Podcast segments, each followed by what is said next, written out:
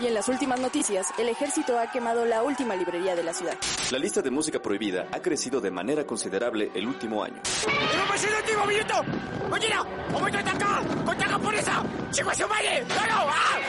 ¡Seguimos informando para Freak News! Transmitiendo desde la capital del imperio, Freak Noob News, lo último que queda. Uh, hola amigos y bienvenidos a Freak News, podcast de Cultura Nerd. Los saluda Alri como cada semana y en esta ocasión, damas y caballeros, estamos aquí reunidos para hablar de una historia bastante oscura y bastante triste, creada por Díaz Canales y Jorge Guarnido. Y esta es nada más y nada menos que la, el primer, la primera historia de Black Sad, historia que fue publicada en México hace ya un par de añitos por Editorial Panini, que de hecho estaban mencionando la editorial que ya van para su, por su tercer tiraje de Black Sad, ya que es un título que al parecer se vende bastante bien. Esto como parte de nuestra línea de podcast hablando de temas, pues, más fuera de lo convencional, temas que te hacen superar las expectativas. Y este tema Como vértigo. como vértigo, exactamente. Este tema propuesto por el buen Hombre Bolsa que nos acompaña aquí el día de hoy. Hombre Bolsa, ¿cómo se encuentra muchachón? ¿Qué ha sido de su vida? Hace una semanota que no nos solemos. ¿Cómo le va? Los que más nos hemos visto en esta semana. eh, no, pues estamos aquí preparados, listos para, para hablar de este cómic que, que a mí me, me fascinó y, y yo siento que es un es un buen cómic para iniciar, en mi caso, ¿no? Porque no sé si han notado cada programa que hemos hecho, cada recomendación fuera de lo normal, eh, THX, este ahorita Black Sat, Y ya. eh, ¿Cómo se llama este? Ay, ¿cuál hizo? Ay, este, la de ciencia ficción. Eh, tengo boca pero no puedo gritar. Ah, sí, cierto. Sí, cierto. Cada recomendación la ha dado alguien que, bueno, nosotros que nos integramos a, a este programa. Y pues esta es mi primera recomendación. que les guste o por lo menos les cause eh, un interés, algún interés en leer. ¿Por qué decidiste que empezáramos, por ejemplo, de tu parte con Black Sad, mi querido amigo? qué decidí que empezáramos con Black Sabbath? Es una buena pregunta. Eh, porque yo vi que todos estaban lanzando sus cosas. Eso suena muy extraño. No, eh, yo creo que era algo, mm, ¿cómo decirlo? En el cual yo estaba interesado en, en mostrar, ¿no? Eh, tú habías recomendado THX y la araña de los cómics había recomendado eh, Tengo boca pero no puedo gritar. Entonces, ya teníamos una película, ya teníamos un libro. Y a mí, o sea, me encanta el, el cómic, ¿no? El, el cómic, hasta el, el manga igual, eh, son, son cosas que me gustan. Y cuando estábamos decidiendo eh, hacer el programa, creo que yo fui el primero en decir este. ¿Sabes qué? Este es eh, el que yo quiero hablar. Y fue uno de los cómics que más me, me gustó leer. ¿Cómo decirlo? Eh, nosotros estamos acostumbrados, o bueno, no nosotros como personas, sino en cuestión de, eh, ¿cómo se podría decir? De publicación. Al, a Latinoamérica... perdón, mis gatos se pelean. Latinoamérica... Eh, Estás hablando de gatos. Exactamente. Latinoamérica está acostumbrada a ciertos cómics. No todos los cómics llegan a, a Latinoamérica. Es, es algo difícil que lleguen todos los cómics a- aquí a esta parte de, del charco, ¿no? Hay partes que solo se quedan en Europa y no vamos a decir de todos los mangas que existen en, en, en Japón, ¿no?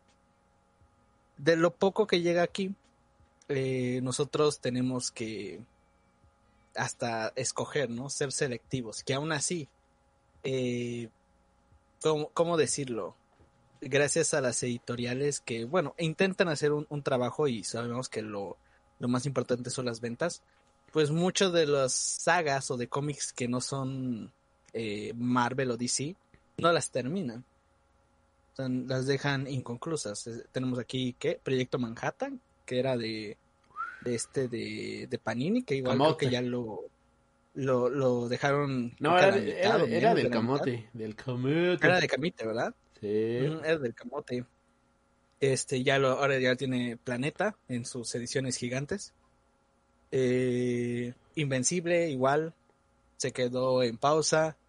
Eh, Saga, creo que igual se estaba quedando en pausa. Creo que eh, no sé si lo iban a continuar. Eh, este, Panini. No, es igual. no, Camite, igual. ¿verdad? eh, Mira, si está en Era continuará, es Camiti.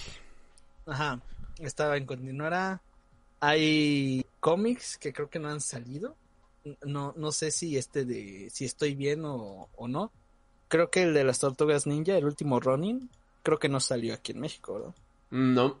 No, de- yo tengo la edición este la americana, porque aquí en México no ha Mm, salido. sí. No, creo que no salió en México. Y, Y ni creo que y salga. así pasa con, ay, no creo que salga, la verdad. Y así pasa con, con varios cómics, ¿no? Eh, me pasa igual con, por ejemplo, aquí estoy viendo mi, mi librero eh, de este de, de Scott McClown. Igual Sot o Entender el cómic son tratados más como libros que como el mismo medio, ¿no? Y eso se encargan otras editoriales que el problema con eso también es que sale en tal año, por ejemplo, sale en 2005 y qué padre, lo conseguiste, chido, ya no lo vas a volver a ver. ya no hay una reimpresión porque el cómic no es un medio en el cual eh, la gente le interese pues consumir hasta el día de hoy. Así que Black Sad yo lo leí eh, fuera de, o sea, no, creo que lo sacó, lo tiene Panini y en España creo que lo tiene integral, ¿no? Norma. Norma, Norma Editorial, sí. Lo tiene Norma. Eh, yo lo leí fuera de, porque dije, ah, pues este, he visto que muchos hablan de esto y, y vamos a ver, a ver- a ver si no me vuelvo furro, si lo leo. ¿Y si pasa? lo ¿Si pasa? Sí pasa. A mí no me ha pasado, qué bueno. Ah, ah, ah, no es Lo normal. empecé a leer y, y fue algo... Me atrapó fácilmente. O sea, es un cómic que te atrapa eh, muy fácil, hasta la manera en cómo empieza. Eh, no sé si, si hay otra pregunta o no sé si, cómo vamos a continuar. Pues nada rapidísimo, mandar saludos a Sari Rich, que se agrega, que pone buenas noches. También Rubén Garbaz, que pone buenas noches. Y Anega Koishi, que pone WhatsApp. WhatsApp.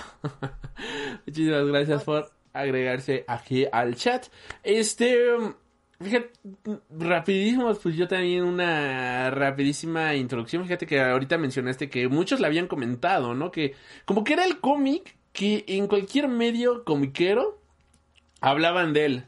Y te decían, este cómic tienes que leerlo, este cómic es esto, este cómic es aquello. Hay varios autores que sigo y también era como, oh, Black Sad esto, Black Sad es como la, la, la última coca del desierto, ¿no? Y era como, really? O sea, o sea, de, de verdad está tan...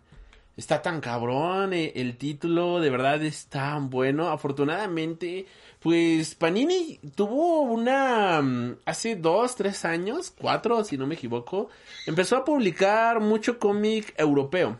Sacó una línea, de hecho, de cómic europeo, la cual, triste y lamentablemente, desde mi punto de vista, no ha continuado, porque dejó abierta, por ejemplo, la historia de Murena, no la, no la terminó, este, y nada más sacó Murena, Torpedo, eh, sacaron una que se llama el, el, el NARCO y el viejo, y Black Sad, si no me equivoco. Y no le jaló. Y, y no sé por qué. Y, la verdad, bueno, no sé por qué no le funcionan para empezar. Creo que son historias muy buenas. En parte también, nosotros como medio de difusión tenemos un poquito de culpa. Porque, pues, vaya. A, a- siempre se habla. Cuando hablamos de cómics y todo eso, casi siempre nos enfocamos mucho en Marvel y DC. Estaba viendo, eh, y parte por lo cual en diciembre decidimos empezar este proyecto, por lo cual me nació la idea es que me di cuenta de que todo lo que hablamos de cómic el año pasado fue puro Marvel y DC. No se habló de ningún cómic fuera de estas dos editoriales y fue de ¿cómo? De manga sí y eh, de otras cosas sí, ¿no? O sea, fuera de y obviamente películas fuera de Marvel y DC. Pero hablando de cómic y habiendo un amplio espectro tan grande como tú siempre mencionas, mi querido hombre bolsa, siento que tenemos una deuda bien grande con muchos autores. creo, siento que tenemos una deuda gigante con el medio, vaya. Y creo que en parte este año hay que subsanar eso. Hablando de estas historias, porque si nosotros mismos que nos gustan estas historias no les damos difusión, entonces, ¿cómo los van a conocer las demás personas? Si bien Panini tiene un mecanismo de promoción, vaya, y debería de tenerlo, y más grande que nosotros con nuestro pobre y humilde podcast, pero también alguno, un par de escuchas pueden decir, ah, mira, estos cuates hablaron de este cómic, vamos a comprarlo, vamos a leerlo. ¿Por qué yo decidí comprar Black Sad? Porque, por ejemplo, hay un podcast español que me gusta mucho, que se llama Tomos y Grapas, que nada más no se la chupan a los autores de esta obra porque creo que ya sería muchísimo, ¿no? Porque hablan maravillas de esta obra. Perdón por eso que acabo de decir. Funado en España, maldita sea. Eh, pero hablan maravillas de esta obra y dije, ok, estos cuates hablan increíble de Black Sad, voy a comprarlo. Y pues sí, la verdad es que me sorprendió en su momento cuando lo leí, fue de, wow, qué gran historia. Y y era algo diferente y fresco, ¿no? Sí. Diferente a lo que uno está acostumbrado realmente. Era, es una historia que es como, vamos a llamarla así, como un buen vino, ¿no? Mientras más pasa el tiempo, sabe mejor, ¿no? Para los que toman vino, yo la verdad no, no soy tan fan. Pero es lo que dicen. La historia salió en el 2000. En en ese año todo cambió. O sea, no solo en el aspecto narrativo del cómic, sino que todas las empresas, todas las industrias ya estaban volteando a ver el cómic independiente. No es que no haya salido antes, eso hay que dejarlo muy en claro. No es que en los 70s, en los 60s, en los 80s no haya salido cómics independientes. Pero la verdad, el mercado de Marvel y DC los tumbaba a todos. A todos los tumbaba y el cómic independiente era así un género muy escondido. Es más, hasta el día de hoy, es hablar de cómics que no son de superhéroes es, es algo extraño, es algo que no, no es común, que solo a nosotros que nos gusta mucho el género, eh, le, le, damos un, vamos a llamarlo así, respeto. Pero hay gente que dice, ah, sí, este, es un cómic, ah, son, si no es superhéroes, son caricaturitas. son dibujitos, son de niños son cuentitos. Eh, entonces llega Black Sat en el 2000 y yo siento que entre los 90 y 2000 la gente ya estaba volteando a ver qué otra cosa publicaban. No porque, curiosamente, no porque no haya buenas historias en Marvel, sino porque ya no podía, ya Marvel y DC ya se estaban dando golpes en la cabeza. Muy cañón en los noventas, así rápidamente, eh, DC estaba matando a todos. DC mató. O dejándolos paralíticos. Héroes en los 90. Muchos. Interna Verde, Superman, a Batman le tronó la espalda a Bane. Este de Flash ya estaba muerto. Pero igual, eh, el, el nuevo Flash, igual, igual, igual. Estaba en, en, ese proceso. Wonder Woman creo que igual murió en los noventas. Eh, no, Wonder Woman igual fue en los ochentas. Bueno, tuvo un descanso igual Wonder Woman. Lo que se notaba mucho es que DC quería cambiar, quería cambiar la el manto. Pero no, no sabía cómo. O sea, matando a Superman, ese fue el, el giro, ese fue la noticia. O sea, murió Superman. Fue noticia, está en televisión, fue noticia, el cómic fue vendido en todas partes y qué va a pasar y qué va a suceder con el personaje de Superman y Superman regresa posteriormente. Porque, pues es que, híjole, ¿cómo vas a continuar una historia así? Mientras DC se estaba dando topes en la cabeza, topes y topes y topes, queriendo cambiar el manto, eh, Marvel Ay, en los perdón. noventas fue... sí. Marvel se ahoga y no habla. Exacto, ya ni, ya ni tragar saliva sé. O sea, mi, mi propio cuerpo me quiere no matar. Eh, el Puros en mutantes. los eh, si DC se estaba dando golpes, Marvel se estaba dando balazos en las piernas. Porque eh, termina la mejor época de Marvel, que yo considero que es la mejor de los ochentas. Porque en los ochentas DC, a DC ya no le importó el código de superhéroes, el código de, del cómic. DC dijo, ¿sabes qué? Ya no me importa, vamos a hacer esto, vamos a publicar esto. Y en los ochentas fue un gran año para DC. Gran Eh, década, ¿no? Watchmen. Una buena década. Ajá, una buena década fue la, la titulada la, la época oscura. Eh, después de la época de bronce llegó esa, esa época oscura. Eh, Watchmen y El Caballero de la Noche Regresa fueron los que cimentaron toda esa época. Y un Y poquito. Green Lantern. Y no, Green Arrow y. ajá, Ah, está- Green Arrow y y Green Green Lantern, porque ¿no? igual Sí, hablaban- sí. Ajá, el, el dúo dinámico hablaba de este de de, lo- de Adicciones. los jóvenes, ajá, de adicciones, de adicciones en los jóvenes, o sea, temas que antes era difícil de tocar. Eh, así que DC aprovechó mucho ya no estar de parte del, del código de, de censura.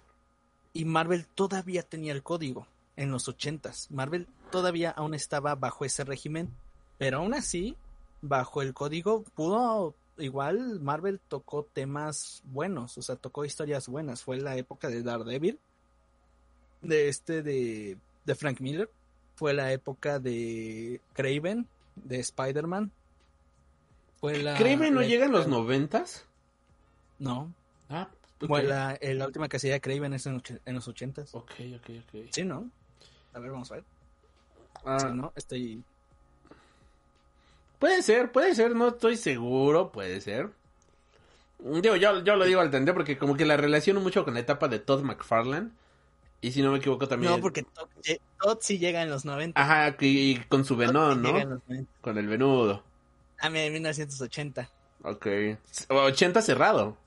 Ajá, 80 cerrado. Ah, no, mira. Ah, mira, en 1984 llega. Ok. Eh, llega antes que Watchmen, pero pues eh, fue en esa en ese momento de los 80s. Eh, y el cómic estaba cambiando, cambió tan radical, yo, yo le doy ese, esa, en ese momento cambia tan radical el cómic que la gente empieza a ver y, y quiere saber qué más hay. O sea, ya las historias de superhéroes, si lo quieres ver así, ya no eran de el, el héroe contra el villano, ya tenían problemas psicológicos, mentales, ya eh, pro- eh, problemas de adicciones, problemas de, de la vida real. Ya, ahora sí, todos eran problemas de la vida real. Y Hasta era Daredevil, ¿no? Le pusieron el VIH, ¿no?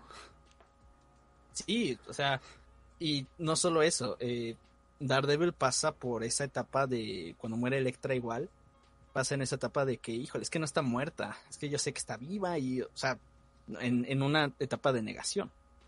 O Daredevil y Spider-Man fueron los superhéroes que más humanos se vieron en esa época. Porque no, eh, no afrontaban los problemas como antes. O sea, antes era de que sí, ah, el villano me derrotó, ahora vamos a derrotarlo, yeah, y ganamos, y sí, estamos un poco dolidos y sabemos que eh, nos va a pegar, pero en el siguiente número todo bien, ¿no? Aquí no. Aquí el siguiente número era, vamos a hablar de lo que pasó ayer, vamos a hablar de lo que pasó hace un mes, y vamos a tratar de seguir con esto con, Consecuencias. esta- con estas consecuencias. Entonces, gracias a esta época, la gente empezó a voltear a ver qué más hay. Y los noventas eh, decayeron mucho. Marvel decayó mucho en los noventas. Eh, vendían cómics, no sé si alguno de ustedes tal vez los haya visto. Hay cómics que son como eh, eh, que tienen una portada como que brillante. Así de que, ay, mira esta portada, es, es brillante, no sé, como metálica. Empezaron a vender portadas metálicas, que la neta no, no fue un buen negocio. Y las Literal, series na- estaban- nada más pequeño paréntesis, literalmente si van a convenciones de cómics y para de las convenciones, convenciones grandes, eh, suelen ir tiendas de cómics. En esas eh, convenciones tienen así una caja como portadas especiales de los noventas. Te las tienen como en 50, 40 pesos, ¿no? O sea, no era tan, no era algo muy rentable, o sea, fue algo que dijeron, ah, vamos a intentarlo. y con no esto funcionó. vamos este, a pagar la universidad de mis hijos, ¿no? Y ahorita nadie quiere esas chinches. Yo, yo- no, no, no funcionó. Y tristemente, eh, las historias eh, mensuales de Marvel decayeron. Decayeron mucho. O sea, ya no, no había pies ni cabeza. Los superhéroes dejaron de ser eh, estéticamente bien vistos. Sino que ya eran súper musculosos, ya estaban, eh, fue, es en esa época en la que, en los 90 es la, la época en donde están los superhéroes súper musculosos, así de que, no manches, es- no sé cómo resiste tu ropa de superhéroe esos músculos. para todos, tanto para hombres como para mujeres. y se descuidó mucho. La verdad se descuidó mucho el, ese trato en, en las historias. Tanto así que me estaba yo, quería hacer un video de eso. Tanto así que dije, vamos a ver eh, los X-Men. Y llega un punto en los X-Men, en los cómics, o no me acuerdo si es X-Men o Guardianes de la Galaxia, en el cual se ven como anime. Hay un dibujante que llega y los dibuja como estilo anime. como manga. eh, bueno, X-Men tiene una etapa que es super anime, esta por Joe Madureira o Jeff Loeb, algo así. Que es como si fuera, o sea, super mamadísimo, como muy cartoony, algo que después medio imitaría, por ejemplo, Gerardo Sandoval o Humberto Ramos. Te refieres a ese estilo, ¿no? Sí, eh, pero, Sí, el- el X-Men. cuestión- pero se nota mucho que querían verse anime. O sea, una cosa es verse cartoony, como Ramos, Sí, sí, sí, ah, y otra cosa es, esto es, esto es manga. O sea, esto es el manga de esa época de los, de los noventas, igual como Sailor Moon, como este, de, ah, pues como Sailor Moon, así largos, con ojos grandes, o sea, esto es manga. O sea, ¿por, qué, ¿Por qué quieren dibujar así? Fue una época muy, muy eh, horrible, Toma, oscura. toma en cuenta época que, eh, bueno, o sea, el uno de los motivos es porque Japón justamente estaba viviendo, Sí. bueno, la Shonen Jump estaba viviendo una de sus épocas doradas. Cada cierto tiempo, ah, mira, hablando de Shonen Jumps, aquí tengo una Shonen Jump, ah, de My Hero Ah, sí, Academia. es- es- Ah. gigantescas. Sí. Más gruesas que otras cosas. Y este, Sí. ¿Cómo se dice? Y bueno, en aquel momento, en los noventas, la Shonen Jump estaba publicando eh, Supercampeones, Dragon Ball, estaba publicando este Yu Yu Hakusho, este Inuya, no, pero que Inuyasha, ¿no? O sea, todos Esto estos ya había llegado igual en los momentos. y mm, vaya, o sea, Sí. como que estas editoriales, por lo que yo tengo entendido, era de, no mames, esta madre la está rompiendo durísimo. Vamos a traer el público manga, vamos a traer a la gente que le agrade el manga. Dibújalo así, ¿no? A ver, ¿qué es lo que más nos vende? X-Men. Ok, ahora haz los X-Men estilo manga. ¿Quién dibuja estilo manga? Este vato. Va, pues, chingale, carnal. No vamos a hacerlo de esta manera. Y el resultado, la verdad, es que fue muy extreme. O sea, si los noventas son oscuros, yo diría que también son con X de extremos, ¿no? O Sí, sea, muchos, vatos. muchos llaman a esa época igual la época extreme. Hay, hay algunos que, que la dividen así. Porque era, era ese momento. Y, y nótenlo bien, o sea, en los noventas igual películas de acción, películas donde eh, el Duro de debe matar. estar, ajá, debe de estar fuertísimo, debe de verse sus músculos, pues era, era el momento. Ahorita está ese meme, ¿no? Que, que va recorriendo. Que antes los héroes de películas de acción súper fuertes y todo eso, ahora los héroes de acción ya no, ya no son súper fuertes, ya. So, e- es tu tío el condición. científico. Ajá, ya son científicos, ya, ya es una condición normal que cualquier persona puede tener. y, y cambió mucho esa, esa idea. Así que pasa eso, pasa en Marvel esa época oscura, que aún así no, no dejaron de hacer buenas historias, pero eran historias autoconclusivas. O sea, en los noventas fue Marvels y en los noventas fue Kingdom Come. O sea, fueron de las dos mejores historias que hay tanto de una empresa como de otra. Pero eran historias que eran, se cerraban. O sea, eran cinco números, seis números y tan tan. O sea, les acabó. Ya. No, no hay más, no busques más. Pero en historias mensuales o en historias que, que, te- que iban a tener una historia más desarrollada, ahí es cuando se nota ese esa caída. Igual muchos se fueron, o sea, fue la época en la que los dibujantes se rebelaron. O sea, casi medio plan, media plantilla de Marvel se fue a hacer este de eh, ¿cómo es? Imagi.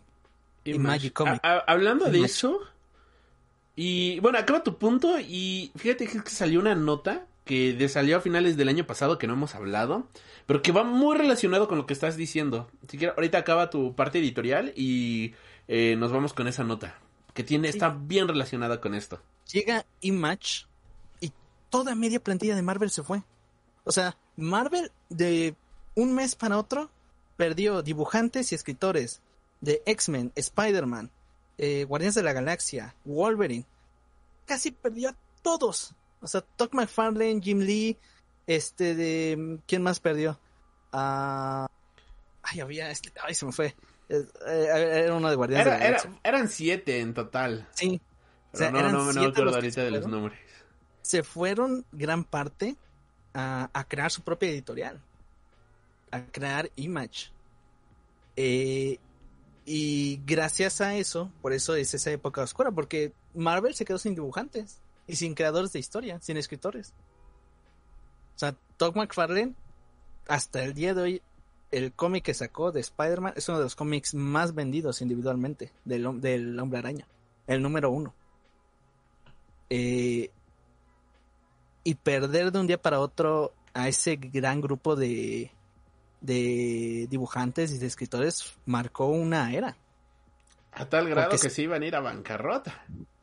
Ajá. O sea, híjole, o sea, había tantas cosas en ese momento.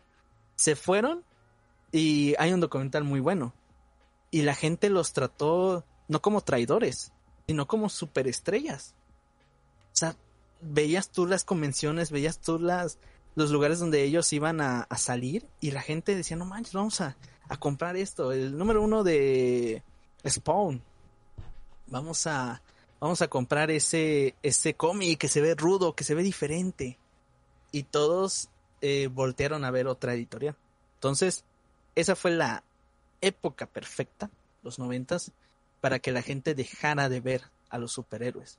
Y fueron, fue de las épocas en las cuales ya el superhéroe ya no era parte de, de la idea principal. Ya había otro tipo de superhéroes, ya estaba el antihéroe, el concepto ya estaba mejor formado.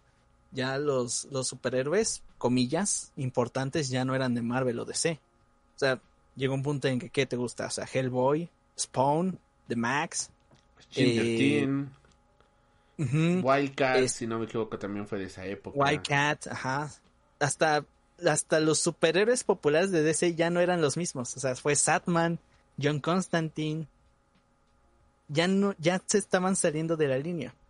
Así que pasa esa época de los noventas. La gente se da cuenta de eso. Y llega a los 2000 y es nuevo, vamos a hacer cambios. Todos hicieron cambios, todos, todos, todos. El mercado se abrió más. Si ya estaba abierto en esa época, se abrió mucho más. Y llegan los 2000, Marvel hace todo un cambio editorial. O sea, en los 2000 hasta hay un, hay un libro que dice mil y un cómics que debes de leer. Y entre esos está 2000, de Ultimates. O sea, los Vengadores del Universo Ultimate. Ahí está. 2000, 2001. Por Mark Mira, que de hecho ahí estaba Ah, por- leyendo un cómic de él. King's Por Mark Mira. Fíjate que, Y- eh, bueno, pequeño, rapidísimo paréntesis. Mm, a los 90 se van estos autores, principalmente porque no pueden mantener los derechos de sus personajes. ¿Qué es lo que querían? Poder ganar más dinero con sus creaciones. Ellos estaban creando todo un universo para Marvel. Pero este universo le pertenecía absoluta y completamente a Marvel, no le pertenecía a nadie más. Eh, los contratos justamente con Marvel en aquella época eran rudos, ahora están peores, ¿no? Porque en una convención me acuerdo que eh, un autor en una mole, la mole Comic Con, un autor de que antes trabajaba, eh, trabajaba en Marvel y que ahorita ha estado haciendo más cosas independientes, que de hecho cuando vino a México estaba haciendo un Kickstarter habló de cómo era su contrato actualmente, bueno, cuál, cómo era el contrato con Marvel ahora con Disney y mencionaba este autor que incluso tus pensamientos mientras trabajes con ellos le pertenecen a Disney. Si tienes una idea, cualquier idea creativa que tengas es de Disney, no es tuya. Así esté solamente en tu cabeza. Es como, no mames, o sea, qué, pedo. Era un autor este exclusivo y dejó de serlo. Dijo, ¿sabes qué? Vámonos de aquí. O sea, ahorita está creando él sus cómics de manera independiente y todo esto. Ahora, eh, en diciembre pasado, este, este mes de diciembre, se dio a conocer justamente la que la editorial Aftershock, que de hecho es una editorial que no les compraba seguido, pero sí eh, eh, tengo como cinco o seis historias de ellos, quebró, se declaró en bancarrota. Y algo bien gañañunfla que hicieron estos monos fue justamente el hecho de que um, los autores no se quedaron con sus personajes, porque varios uh, fans, varios seguidores, por ejemplo, de varios títulos, el principal de ellos, y creo yo que el más conocido de este editorial, Animosity, le preguntaban a los autores, oigan, ¿van a continuar la historia? Queremos saber si se van a otra editorial, si lo van a publicar por su cuenta, va a haber Kickstarter, ¿qué pasó? La editorial tiene, se queda con los derechos a menos que alguien, este, o compre la producción para, bueno, sea, como que el nombre para hacer un producto televisivo, ¿no? Y o audiovisual, o sea, para llevarlo a streaming, cine, series, etcétera. Esto está bien cabrón. O sea, la verdad es como que bien mala onda porque ahora nadie de los autores tiene derechos. Digo, tiene los derechos de las obras que crearon, lo cual se me hace bien mala onda. Y era el principal motivo por el cual muchos no entraban a Marvel y DC. Y ahora al verlos justamente con estas editoriales pequeñas, es como... Qué lamentable está el caso, ¿no? Ya te da miedo. Ya te da miedo. O sea, por eso, por ejemplo, es... Ajá. Es que antes era eso. O sea, si tú llegabas a otra editorial, por eso, es que por eso funda Imagi.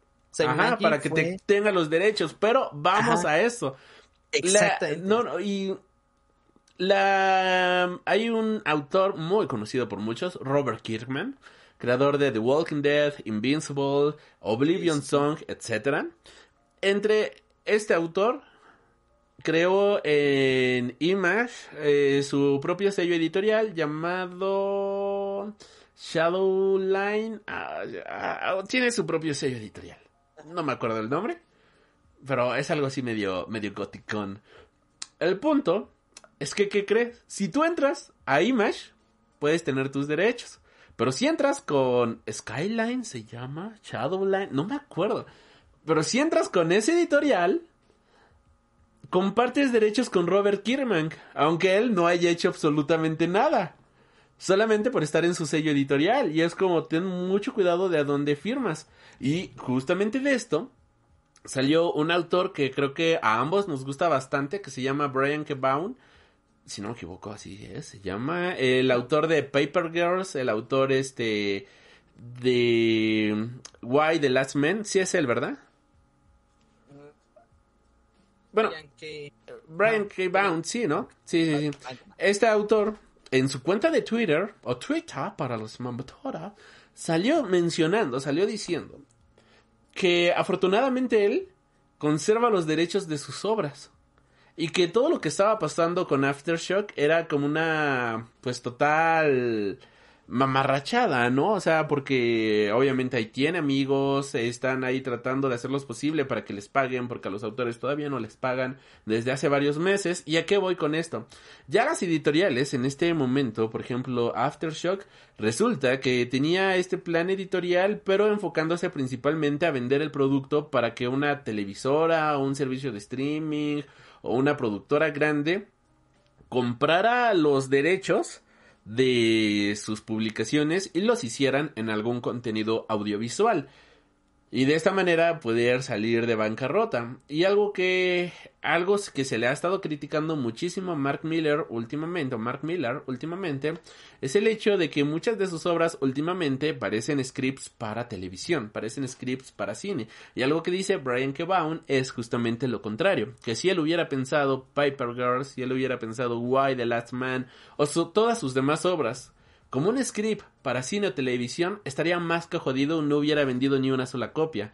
Que él pensó sus cómics para hacer cómics.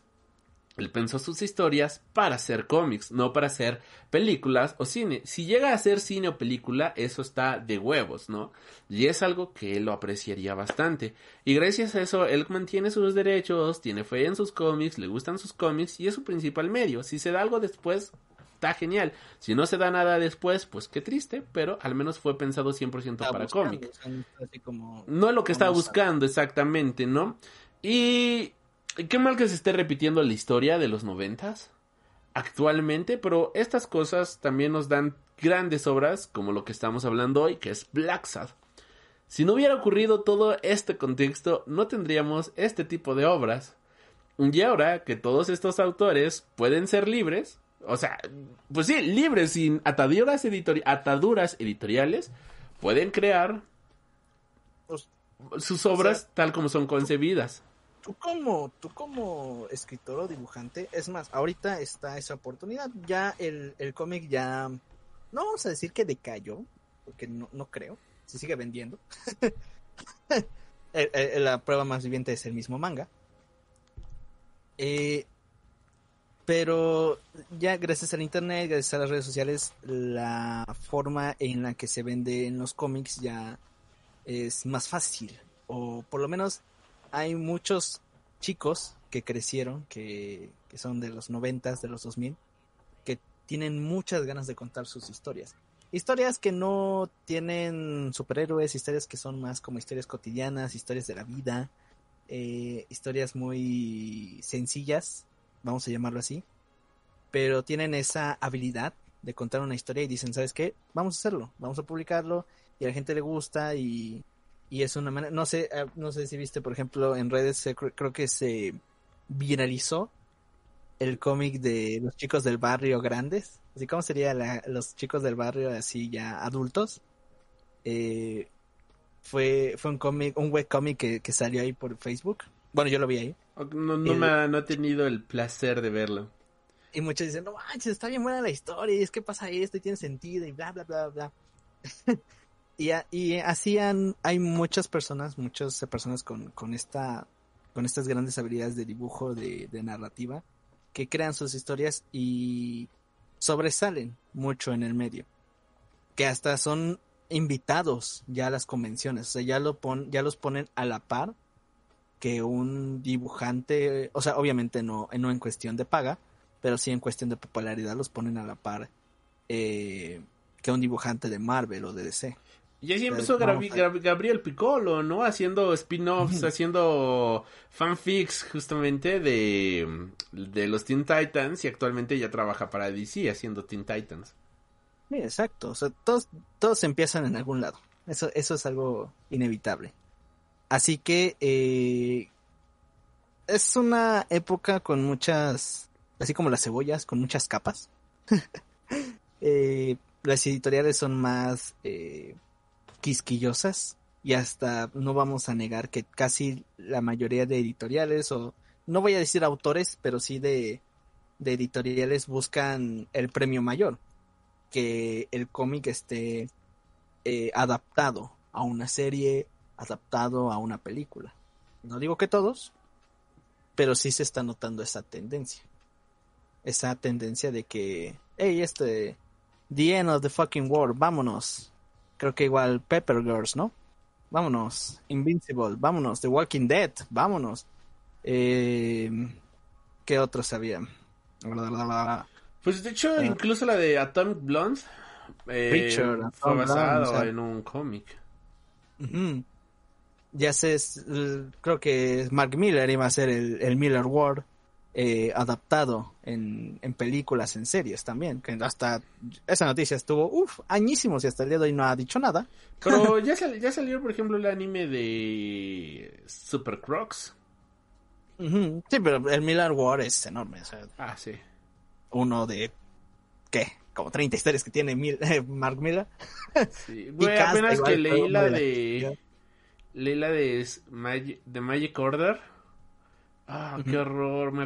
eh, Ha, ha sido uno de los peores cómics que he leído en mi vida. Y ya voy de pendejo a comprar el volumen 2.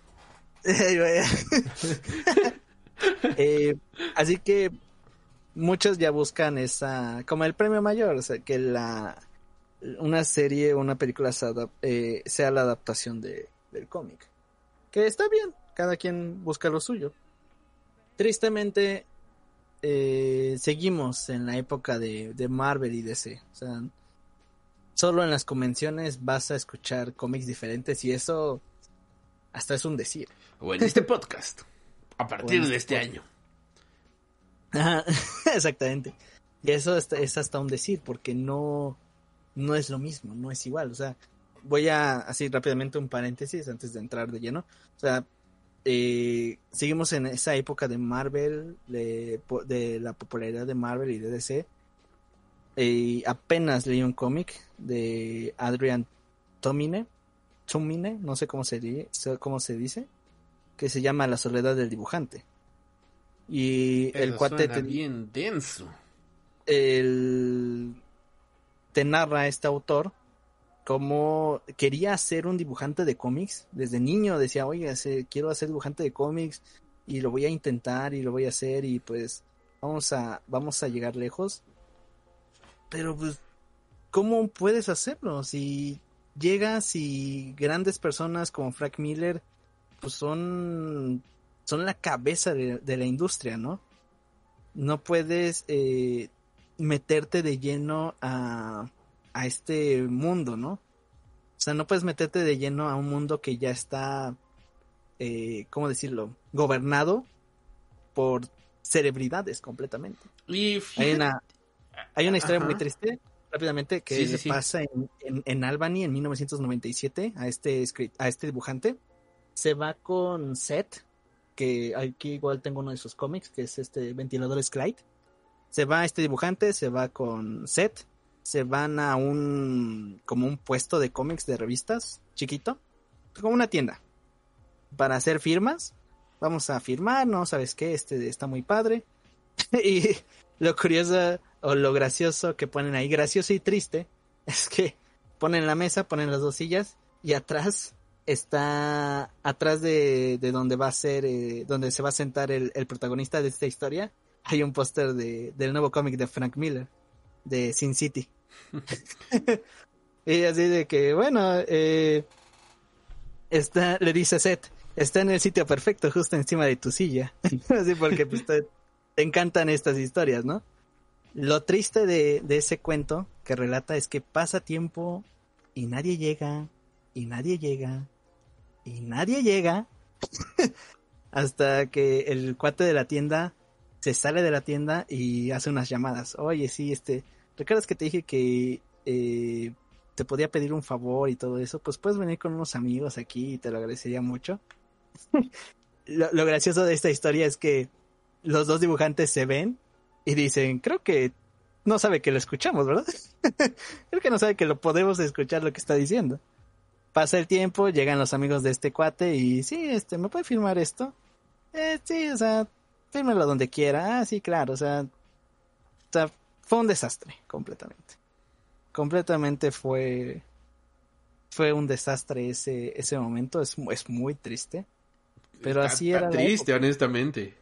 así era la, la época y sigues avanzando la, la historia y llega a, a los 2000, a los 2009, el cuate sigue dibujando, sigue haciendo sus cosas, pero obviamente Marvel y DC siguen siendo los, los reyes, no hay más. No, si no estás dentro de la industria, difícilmente vas a a sobresalir. Y, y es que puedes estar fuera de la industria. Por ejemplo, este, hasta lo tuve que googlear porque no me acordaba de la editorial.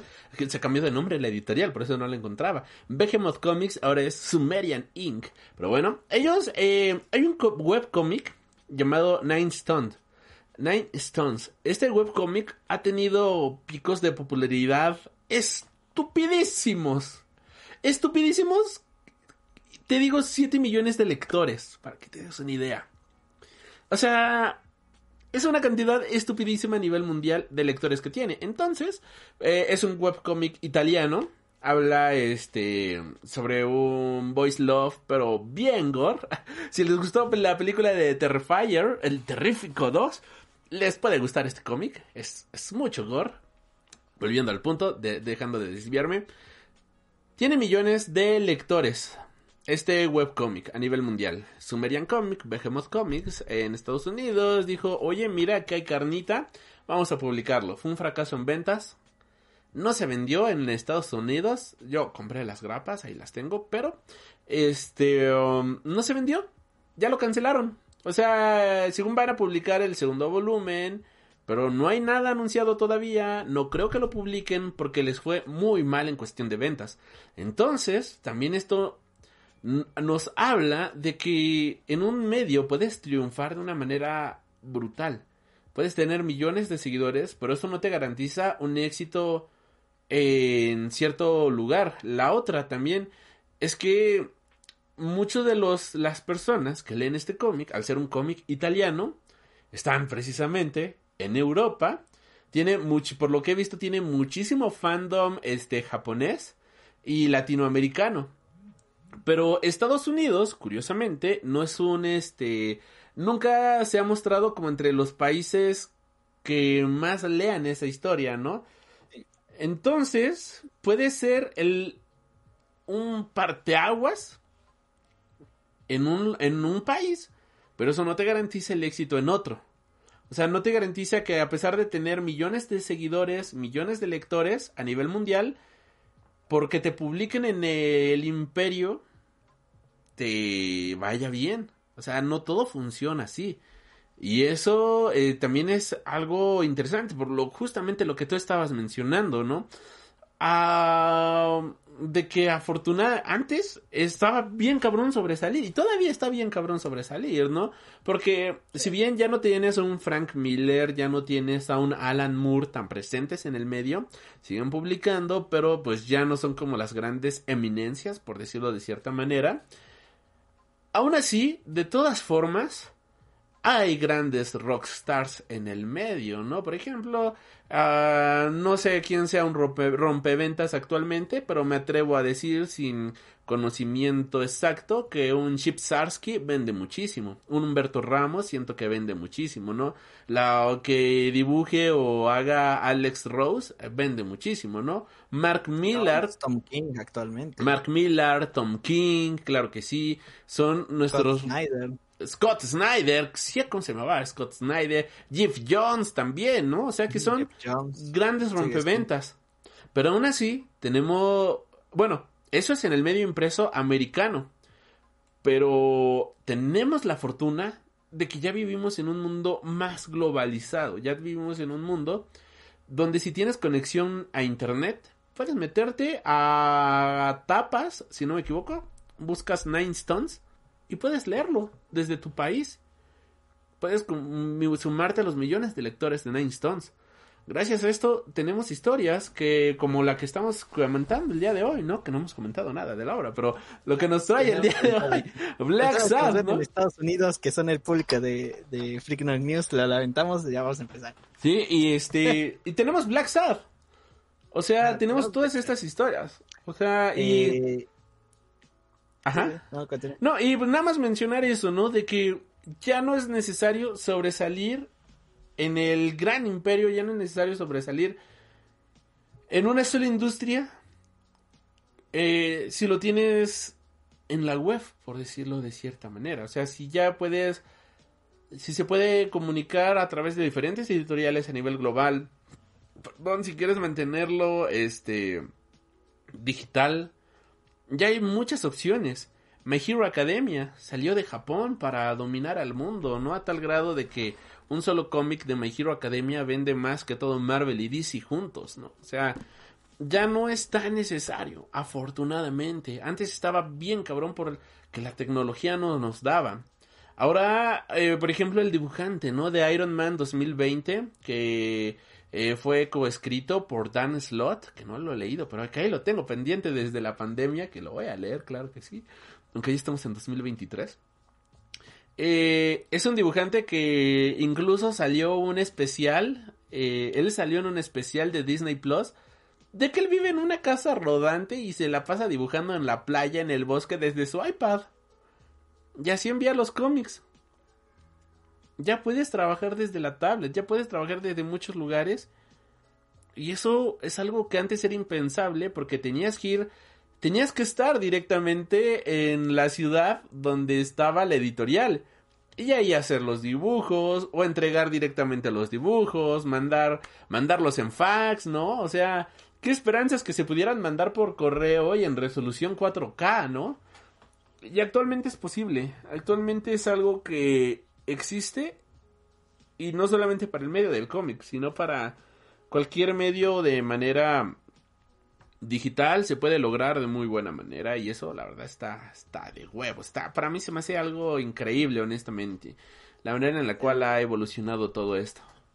Sí, ha evolucionado altas y bajas como todos. Lo bueno es que tenemos esa oportunidad de, de leer más de leer eh, otra clase de, de, historias y pues eso nos, nos lleva al cómic que no hemos que no hemos hablado. Pero pues todo es una todo es un gran contexto. Sí. Porque si no pasaran no si no pasaran estas cosas no sabríamos que no no estas historias tal vez hasta no hubieran salido por X o Y. O sea, todo todo llevó a esto. O sea no a este cómic sino a esta época. Eh, Black Sat, creado en el 2000. Eh, es algo muy curioso porque fue publicado en Francia. La primera edición fue publicada en Francia. Es un cómic francés con autores no, españoles. Y nuestros, ah, nuestros creadores son españoles. Eso es, es, algo muy, muy curioso que no, no se ve tan seguido. Regularmente el, eh, no es que, pues, eh, bueno, naturalmente si tú hablas un idioma, pues lo quieres sacar en, en el idioma que, que, sabes, ¿no? O en el país en el que estás. Eh, aquí no, no pasó eso. La primera edición fue en Francia. Y la historia, eh, antes de empezar... Na, nada más aquí un pequeño paréntesis. Y es que esto fue por encargo de Dargaud. Mm. O sea, también es este como, ah, mira, tengo estos dos autores españoles, vamos este a contratarlos, a ver qué quieren hacer esto. Ah, ok, pues Dargaud, que es una editorial francesa bien cabrona, que publican Valerian, que este, han publicado varias cosas de Philip Droulet, que de quien hablaremos más adelante, ¿verdad que sí, mi querido, mi querido hombre bolsa? Dime que ya leíste la obra de ¿Sí, Philip Droulet, ¿verdad que sí? ¿Verdad que sí? Sí, sí, sí, sí, sí, sí, Continúe, joven. No, ah, bueno, eso está bien. Dargat fue el, el, encargado. Y yo creo que. O sea, no puedo ir. Tendría yo que ir por partes por esta historia. La primera parte que me gustaría tocar, que es la parte más sencilla, sería eh, la historia. Sencilla en el aspecto de que Black Sat inicia mmm, vamos a llamarlo así, fuerte, pero estamos en los... O sea, recordemos que estamos en los dos. Ya pasamos una época dura en la industria. Pero aún así, inicia eh, diferente. Inicia con, con un asesinato. Black Sat, este de nuestro protagonista, es un gato negro que en los dibujos se ve muy alto, o sea, como fuera de dos metros el cuate. Hasta parece eh, una pantera, ¿no? Sí, hasta parece una pantera, no parece un gato, parece una pantera. Eh, pero pues, un gato, ¿no? O sea, yo, es un gato, si es una pantera, si hay un giro que es una pantera, yo no me lo creo, es un gato gigante. Tomó su chocomil de niño. Eh, nuestro protagonista tiene una relación directa con, con esta persona que asesinaron, que es- era, era una mujer, era una actriz de Hollywood. Tiene una relación directa, entonces es un tema personal. Llega él, ve el cuerpo, llegan los policías, llega este de el como el comisionado Gordon de ese lugar, un perro. y pasa lo que eh, vamos a llamarlo así. Es una historia bien creada en cuestión literaria, pero lo que te atrae mucho es que tiene esas pizcas de pues cliché de películas de, de este estilo noir, de este estilo detectivesco. O sea, no voy a negar que cuando lo, lo leí dije, ah, mira, o sea, es como si Sherlock Holmes, es como si fuera Zodiac, Chinatown, eh, la más reciente Knives Out. O sea, se siente así como Seven, así como de que, ah, sí. eh, La atmósfera estamos- está excelentemente creada. Ajá, est- est- estamos, ya sabemos dónde estamos, sabemos en qué lugar estamos ubicados. Vamos a, a ir por, por esa vía, ¿no? Así que le dice el, nuestro comisionado perro, dice, no te metas en este asunto, este asunto no te, la neta no, no te metas. Y le dice, Está "¿Sabes qué? turbio, ¿no? Ah, ¿sabes qué? No me importa, yo voy a investigar, vamos a ver qué pasa.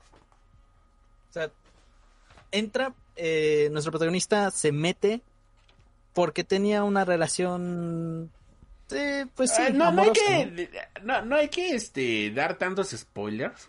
Ah, o sea, esto, esto pasa en las primeras páginas. O sea, de hecho, pasa en la primera página. O sea, literalmente Ajá. lo que pasa en la primera página. No creo que Ah, sea un spoiler brutal, pero es algo que va sucediendo en la Ajá, primera algo, página. cuando la abres es lo primero que ves. Sí, literalmente. Eh, lo que te lo que te cuenta Black Sat es que tenían una relación eh, cercana, pero pues como en cualquier relación, pues nada, De hecho, hasta viene la hipnosis. ah, nada es nada es permanente. Eh, viene en la sinopsis. Eh, esta chica tenía algunos, bueno, le gustaba la buena vida, vamos a llamarlo así. y a nuestro protagonista no le no le gustaba mucho eso. Así que pues se separaron y en esa separación pues algo pasó con, con ella que fue el resultado de, de ese asesinato y ahora es turno de nuestro protagonista buscar quién es el asesino. No tanto por una venganza, sino yo siento que es más como para atar los cabos sueltos. O sea, ¿qué pasó? ¿Por qué pasó? Eh, o sea, vamos a resolver esto. Eh, Y en sí es su trabajo también. Eh, es como, no sé, decirle a un futbolista que, que no juegue fútbol. O sea, es inevitable.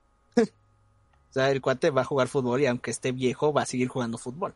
Es como decirle a Bizarrap que no tiene beef en sus sesiones. Exacto.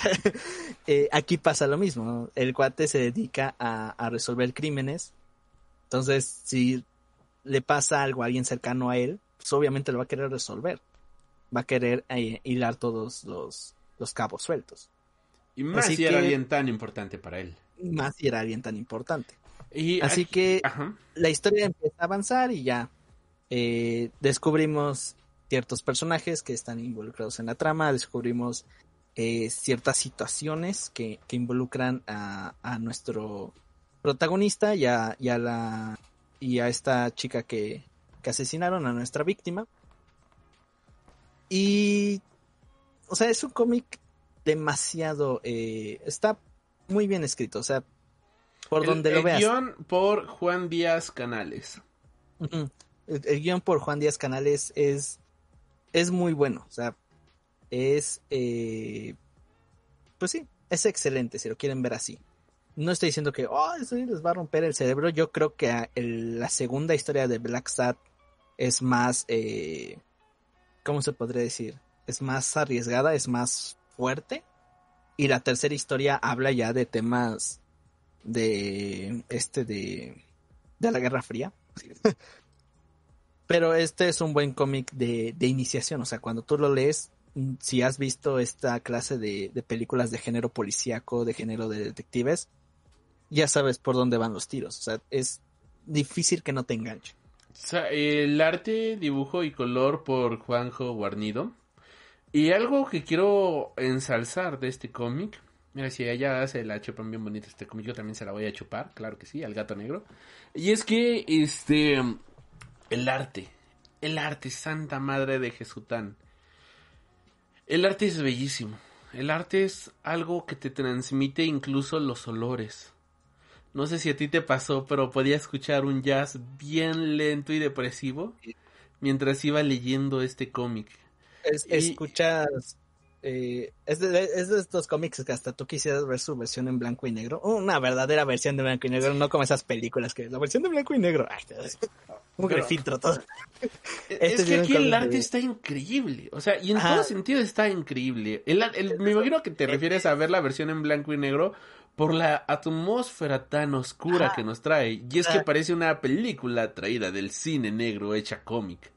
Lo único que faltaba es, no sé si se acuerdan muchos o si han visto películas viejas, que iniciaran que iniciara la historia con esos títulos gigantes, así como Casablanca, y se mostraba el título, la tipografía así como espectacular, grande, Casablanca, o el caso de no sé qué, o el ciudadano Kane, o sea, nada más faltaba eso también, porque es el dibujo, que es la, la otra parte de la que vamos a hablar, la historia es excelente, pero el dibujo es Uf, es, es una Es una, eh, es una bestialidad. maravilla.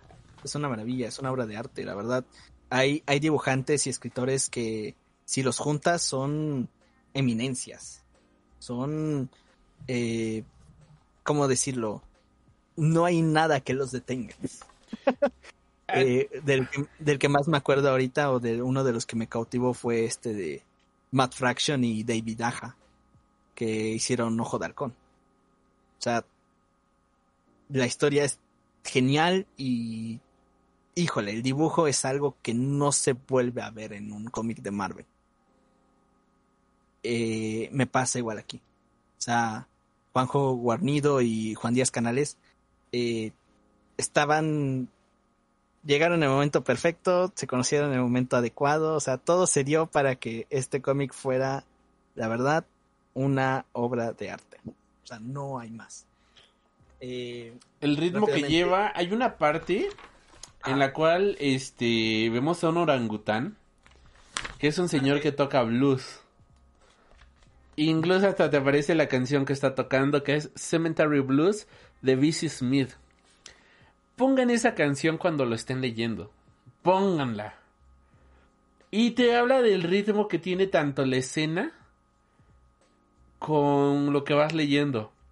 Porque incluso puedes ver la lentitud del orangután tocando y dices, es que esto es lo que está sonando en mi cabeza. Bueno, ahorita está sonando el tú de Shakira, pero es algo que cuando tú vas leyendo esto, dices, claro.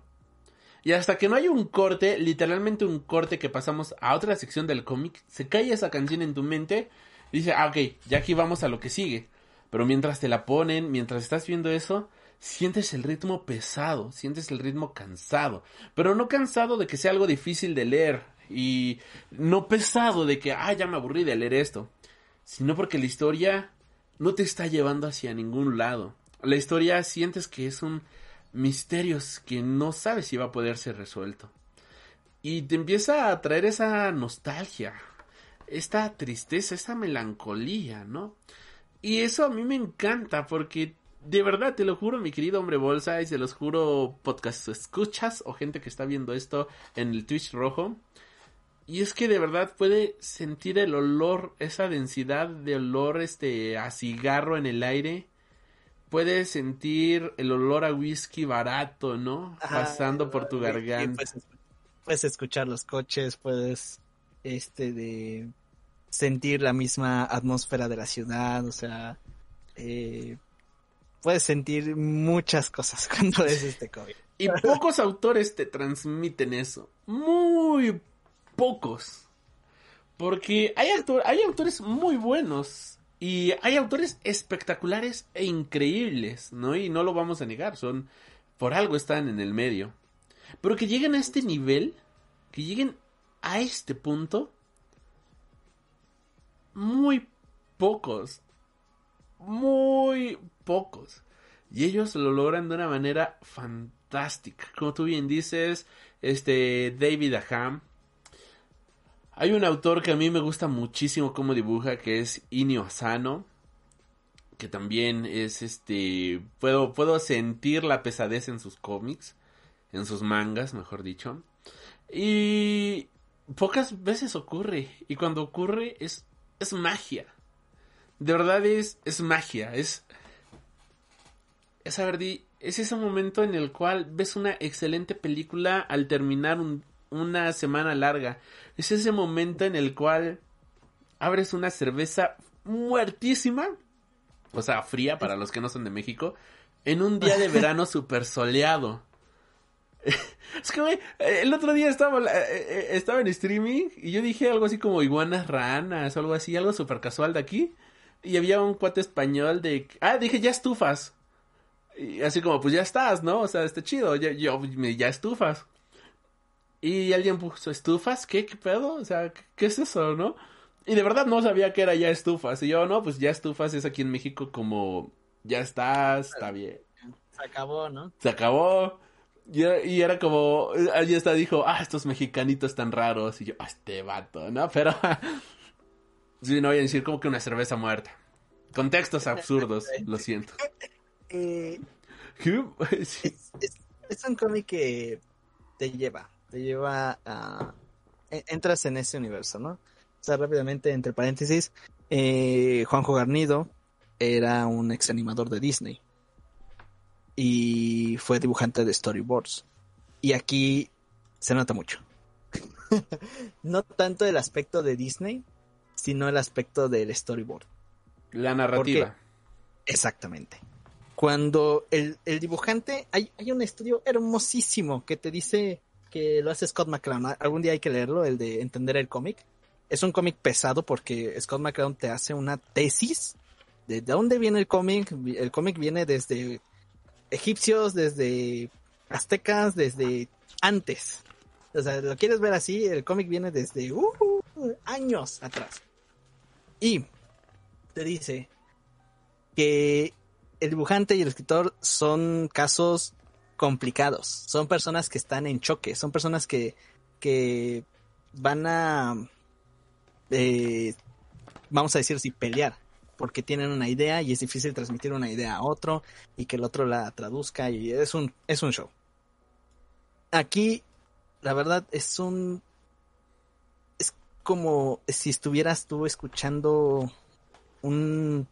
No sé, viendo una película perfecta, escuchando una, una sinfonía eh, eh, inigualable. O sea, el dibujo o la narrativa que, que nos muestra es demasiado buena. Para los o sea, que están viendo esto en podcast, ahorita en video estoy mostrando así unas partes del storyboard que tiene esta edición para que vean más o menos a lo que se refiere el hombre bolsa. Vamos a llamarlo así, no lo hicieron con la intención de hacer una película, de hacer una serie animada, de hacer una película animada de este cómic, pero se puede hacer. O sea, no necesitas más. Solo necesitas animadores, solo necesitas eh, recursos y ya está. Este es tu storyboard. O sea, úsalo. Porque todo es perfecto. Es encuadres, momentos, cortes, eh, facciones. Eh, hay, una, hay una parte que me gusta porque el gato, eh, nuestro protagonista, se ve que es muy violento, se ve que, o sea, no te quieres meter con él Aparte de que, como les digo, o sea, casi mide, se ve que mide como dos metros. eh, hay una parte en el cual nuestro protagonista entra al cuarto de uno de los sospechosos y entra también una como una casera, una ama de llaves, que es una ratoncita. Y la interacción que tiene él, el dibujo no es, no vamos a decir ya, pero como este cuate es un maestro en el dibujo, perdón, es que alguien me está molestando en el teléfono. Eh, como este cuate es un maestro en el dibujo, eh, las expresiones que pone de nuestro protagonista es, eh, ¿cómo decirlo? O sea, se ve muy amigable. cambia por completo. O sea, si, si pasa Ah, de... cambias. Porque una escena antes, nada más para poner el contexto, se pone con un King Kong, ¿no? ¿Cómo se llama este animal? Gorila. Con un gorila. Y con un King Kong este güey. Eh, se pone con un gorila y para que se den cuenta de su altura, está casi al vuelo del gorila, o creo que hasta más grande del gorila. O sea, de verdad es alguien con quien no te quieras meter. Y se ve rudísimo.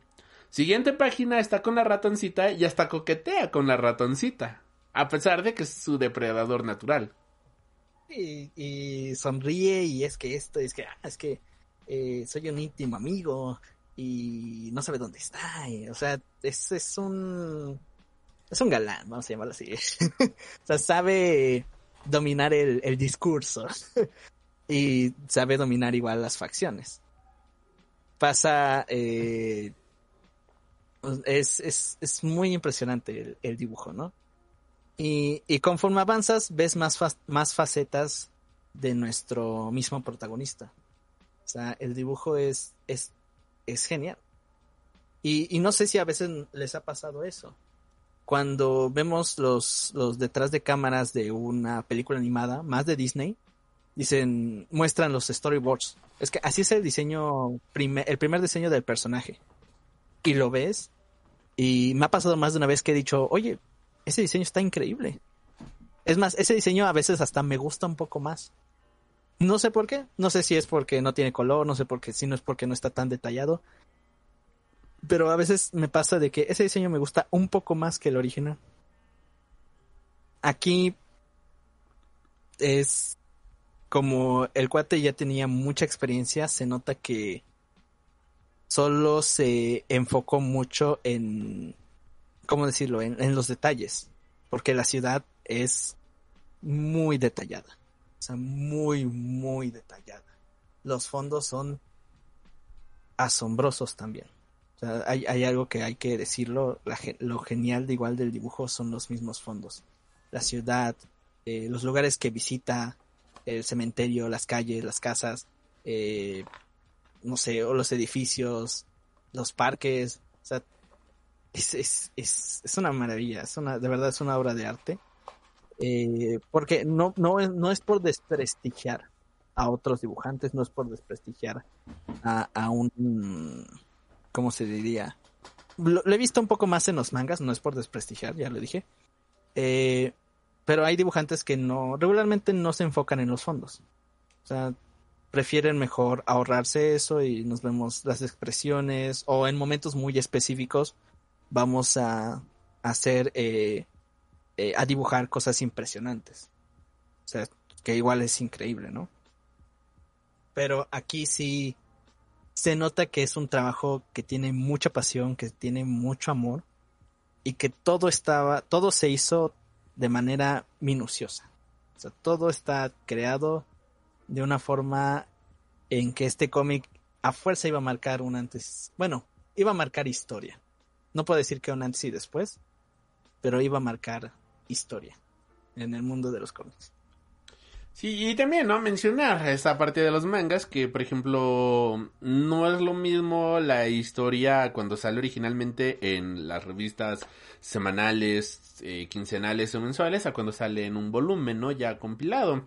Eh, lo podemos ver, por ejemplo, ah, volviendo aquí, ¿no? A mi fetiche, a My Hero Academia, que tenemos aquí a la mano, que en muchas ocasiones te das cuenta, por ejemplo, de que en la Shonen Jump se ve de una manera el dibujo o los fondos están así como de una forma, pero ya luego lo ves en la en el compilado y dices, "Oye, cambió tantito, ¿no? Porque ya tiene el autor un poquitito más de tiempo para trabajar mejor en el fondo." Pero sí, mira, aquí viene justamente lo que menciona aquí el muchachón, que aprovechando que tengo una Shonen Jump aquí a la manita, podemos darnos cuenta, por ejemplo, aquí la carencia de fondos.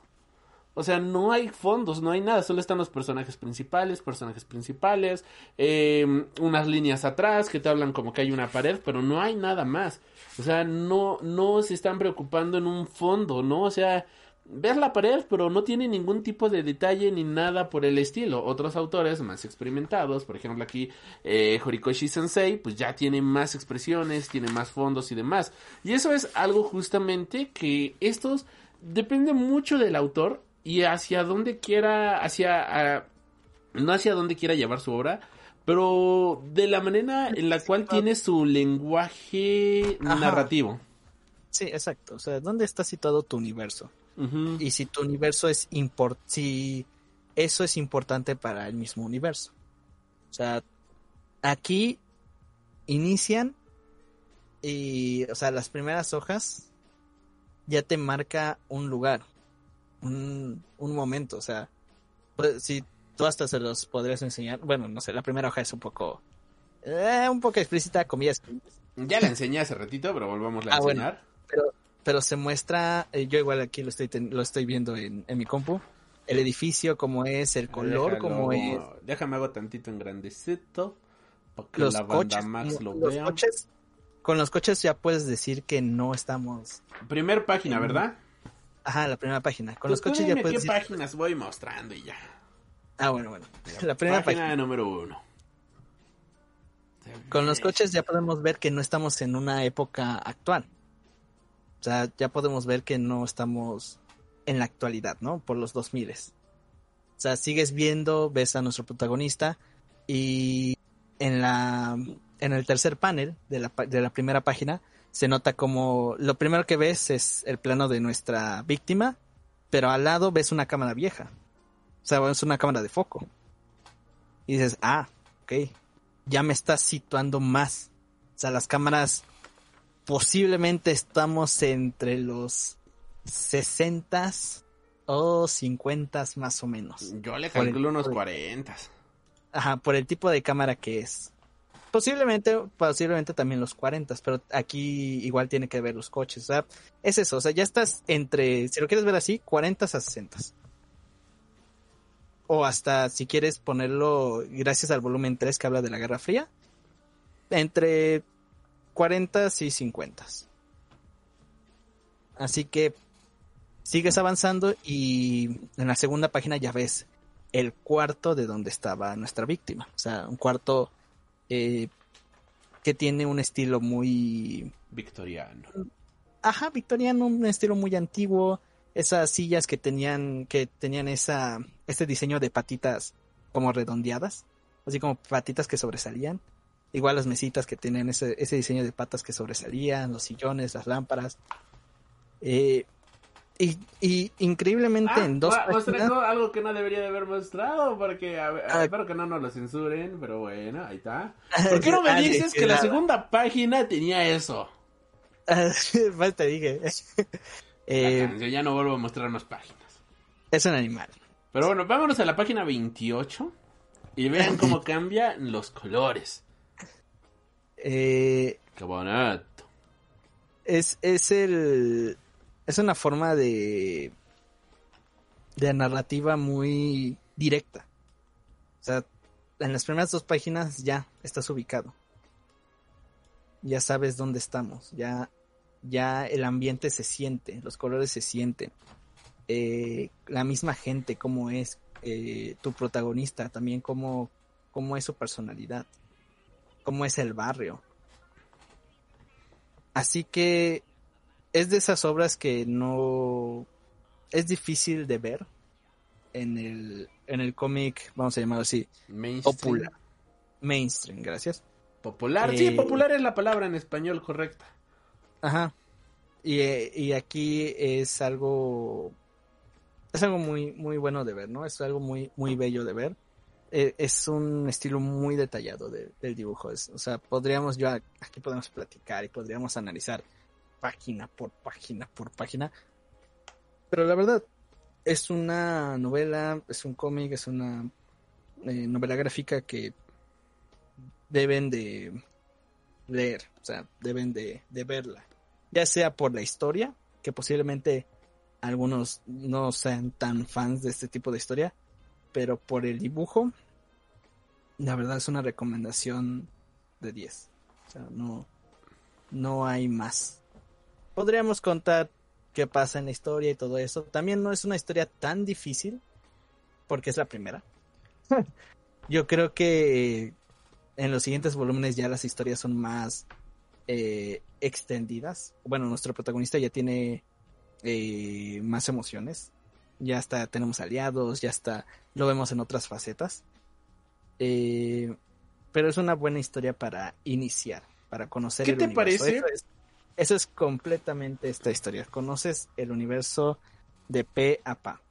Y ya tú, ya tú eres un protagonista del universo. Ya cuando lees las dem- los demás cómics, ya es como, es como regresar al barrio. O sea, bueno, vamos a empezar otra vez. Vamos a empezar a, a- a ver a todos, a hablar otra vez así. Hay un meme muy, muy gracioso que veo Daredevil, tengo ganas de golpear a la gente en la noche, Ah, sí, me, sí. dan, me dan una tunda, este de, eh, voy al hospital, me, este, sano, vuelvo a ver Daredevil. Sí. Y otra vez es el giro. Es un círculo vicioso. Pasa lo mismo aquí. O sea, tú terminas de leerlo y hasta dices, no manches. Eh, me voy a poner mi saco, vamos a, vamos a ser detectives, vamos a resolver, Vamos a resolver misterios. vamos a resolver misterios, voy a hablar así, o sea, vamos a, a ser un poco más rudos. Es, es de esas, de esas historias que, que te envuelven en ese aspecto, ¿no? Sí, Pues, eso me justo, acordé. justo, ahorita, justo. ahorita que tú estabas hablando de eso, de cómo el, el mismo universo, tú te metes a ese universo, me acordé de ese meme, de que, este, ay, super yo. Es de esos personajes que igual es de esos memes de que esa personalidad que tiene soy yo.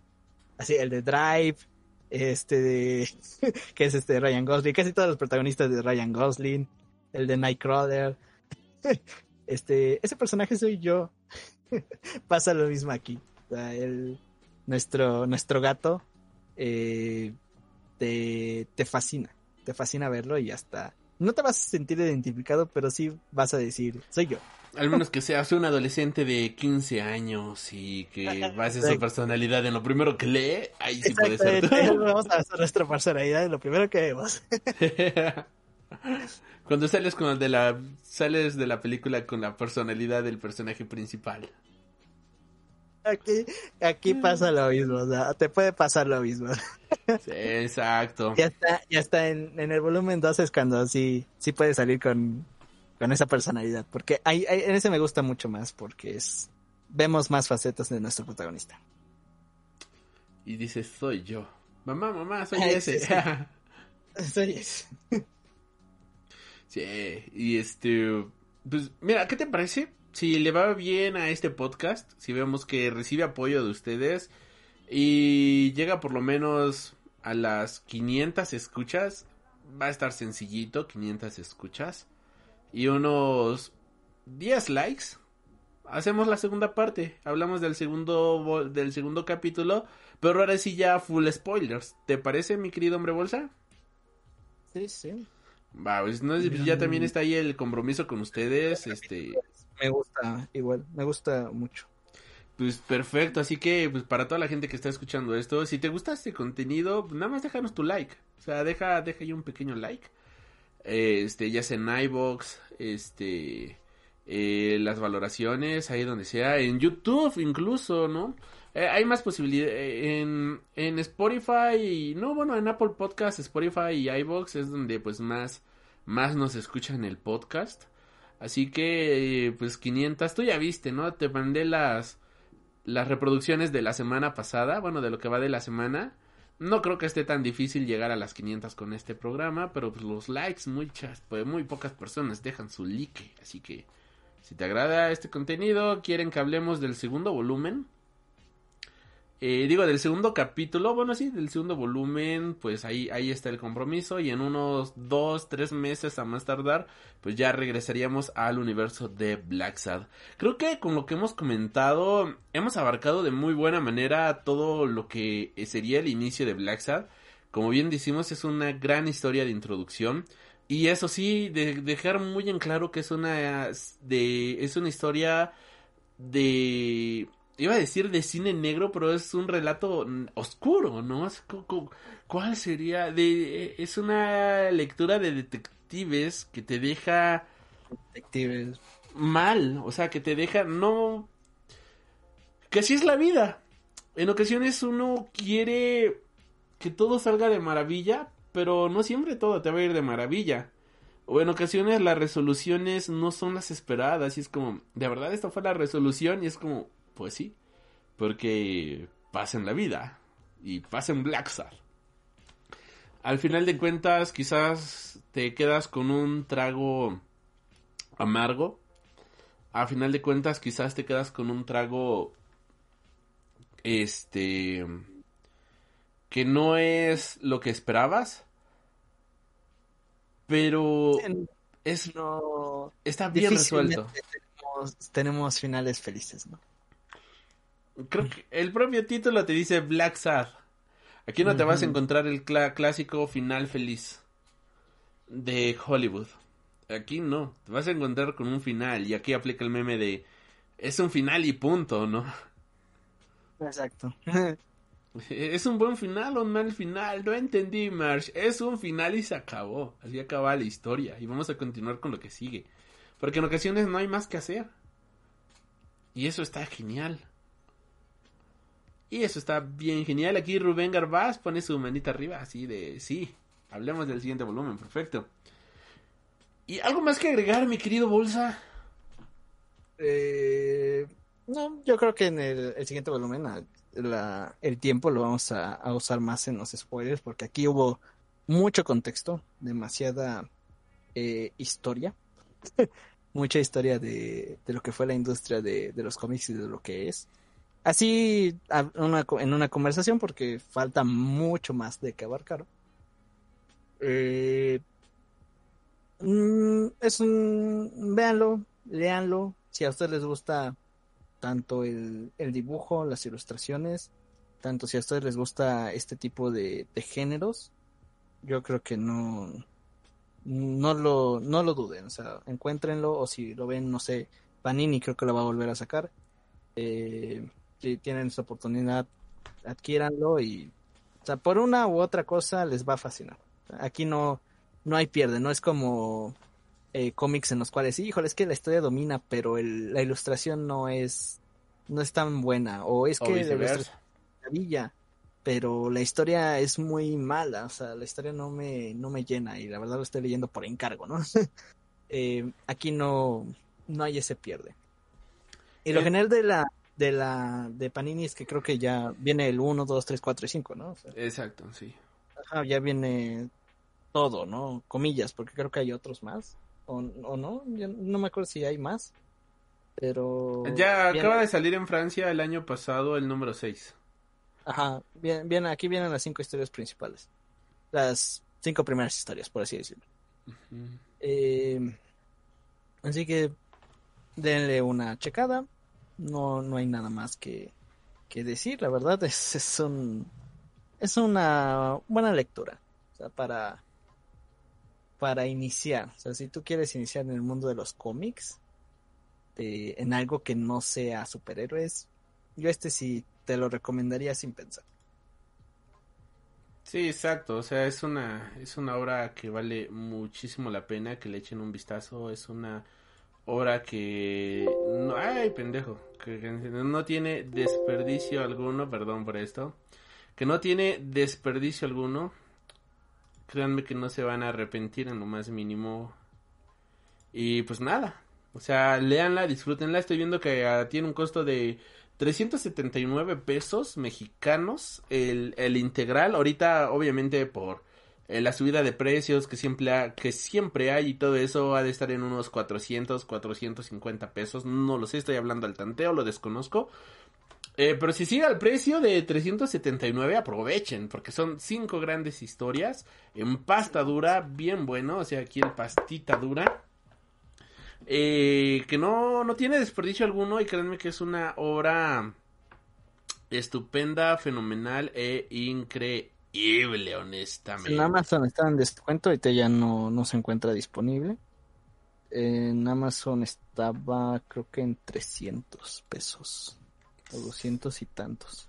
Se, se agotó por el Se agotó, sí, ya, ya no está, ya, ya está agotado. Pero sí, o sea, lo, lo encuentran a buen precio y, y Amazon a veces tiene buenos, buenos descuentos. Más con cómics independientes, hasta eso. Muy gracioso. Pues sí, Cómics como, de Marvel. como es lo que menos vende. Ah, cómics de Marvel, uh, descuentos solo en épocas especiales, ¿eh? Pero en cómics independientes sí hay, sí hay muchos descuentos a veces. Exacto, pues bueno, ahora sí creo que se ha hablado de absolutamente todo. no me queda más que agradecerles por habernos acompañado en esta ocasión. De verdad espero que sea una historia que todos ustedes puedan disfrutar, así como nosotros hemos disfrutado de hablar con ella. Este, mi querido hombre bolsa, tus redes sociales. Eh, mis redes sociales estoy en YouTube como el asombroso hombre bolsa. Ahí próximamente, próximamente va a haber cosas. Ya, ya, ya lo estoy planeando, ya estoy diseñando, ya estamos haciendo las cosas. Bien. Eh, posiblemente hasta en algún punto me vean ahí en, en algún video. Ay, en Instagram como hombre.ebolsa. Hombre.ebolsa. Perfecto, estaba, pensando en hacer un raid al tío, este, al tío de Mixplate, pero pues ya, él ya se de- desconectó, vi que hace rato estaba en vivo, así que pues bueno, hoy no vamos a hacer raid a nadie. Eh, y pues nada, muchísimas gracias por habernos acompañado el día de hoy. Yo soy Alri. Recuerda que este programa puedes encontrarlo en formato de podcast a través de Apple Podcasts, Amazon Music, Tuner Radio, Spotify, iBox, etcétera, etcétera, etcétera, como Freak News. De igual manera, nos encuentras en TikTok. A mí, bueno, a mí me encuentras en TikTok como Alri Freak, al igual que puedes encontrarnos como Freak News en YouTube y e Instagram. Muchas gracias. Ah, bueno, y en el Twitch, claro que sí, como Alri Freak. Muchísimas gracias por habernos acompañado el día de hoy. Espero que les haya gustado este programa. Eh, en esta ocasión estuvimos con... Y como dice el buen Rubén Garbaz, gracias. Y recuerda, supera tus límites y plus... ¿Eh? Y Plus Ultra. Ah, te entendí, espérate. ¿Y yo qué? ¿Cómo que me esperé? Pues bueno, eh, muchas gracias Rubén Garbaz, Nagakuishi, Saraí por habernos acompañado en esta ocasión. Yo soy Alri, recuerda, supera tus límites y plus ultra. Y hasta la próxima. Ay no. Has tenido el honor de escuchar Freak Noob News, tu programa de cultura geek.